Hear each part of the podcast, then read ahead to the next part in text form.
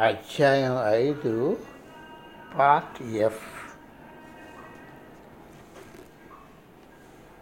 Mass wait ఒకటే కాదని స్వామీజీ నిరూపించడం పరిశోధనశాలలో జరిగిన మరొక వినూత్న సంఘటన.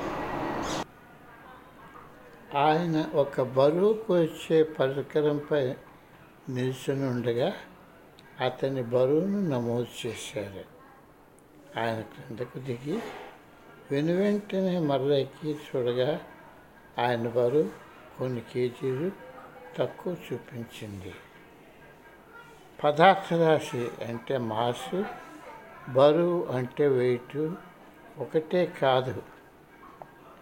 Once again mass and weight ఆ నాట్ ఒకటే కాదని ఆయన పట్టిన పట్టు విడవకుండా చెప్పారు.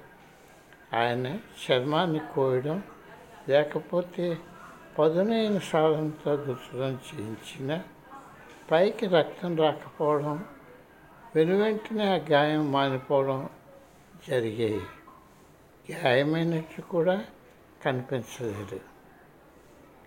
ప్రయోగశాలలో ఇటువంటి పరిశోధనతో పాటు స్వామీజీ ప్రజల దృష్టిని అనుకోదగిగా ఆకట్టుకునేవారు. ఇటువంటి ప్రయోగశాల అటువంటి ప్రయోగశాల డైరెక్టర్తో హ్యూమర్ అదే కంటెంటం హ్యూమర్ల గురించి యథాలాప సంభాషణలో ఆయన చేతిని కుడి కుడి పెరిపై స్వామీజీ కోరారు. డైరెక్టర్ అంతా సమంగా ఉందని భావించారు. మళ్ళీ ప్రయత్నించండి అని స్వామీజీ అన్నారు. అప్పుడు డైరెక్టర్ ఆయన చర్మం క్రిందన ఒక గడ్డ ఉన్నట్టు కనుగొన్నారు. అది ఒక కదలగలిగిన కంతిగా కనిపించింది. కలర్ కంటే ట్యూమర్ అన్నాం కదా కలర్ ట్యూమర్గా కనిపించింది. స్వామీజీ అనుకున్న తరువుగా అది మాయమైపోయింది. అలాగే దేహంలో ఇంకొక భాగంలో డైరెక్ట్గా చేసి చూపించారు. ఇటువంటి ట్యూమర్స్ తన మూర్చేతిపై తెప్పించారు. వాటన్నిటిని కూడా లిప్తకాలంలో తెప్పించి ఆవేగంతోనే అవి దేహంలో కనిపి కనిపించకుండా పోయేటట్టు చేసి చూపించారు. ఒక సమయంలో అలాగా రెండు మూడు చేతుల పైన ట్యూమర్స్ని తెప్పించి వాటి శాంపుల్స్ను బయాప్సీకి పంపించారు. స్వామీజీ చెప్పినట్టుగానే ఒకటి రాచకురుపని రెండవది ప్రమాదం లేనిదని రిపోర్టు తెలిపాయి. క్యాన్సర్ వ్యాధికి మూలం మనలోనే ఉన్నదని దానిపై జరుగుతున్న పరిశోధనలు తప్పుత్రవ పట్టిస్తున్నాయని స్వామీజీ నాతో చెప్పారు. ఒకరోజు ఆయన నా భార్యకు ఒక విచిత్ర ప్రశ్న వేశారు. తెలుసా ఈ రోజుల్లో పశ్చిమ దేశాల్లో క్యాన్సర్ వ్యాధి ఎందుకు అంతగా వ్యాపించి ఉన్నది? తెరసా వద్ద ఏమీ జవాబు లేదు. బహుశా అది ఆహారం నీల కాలుష్యం వల్ల అవ్వవచ్చునని అంది. స్వామీజీ అలా ఎందుకు అడుగుతున్నారు? అని అడిగింది.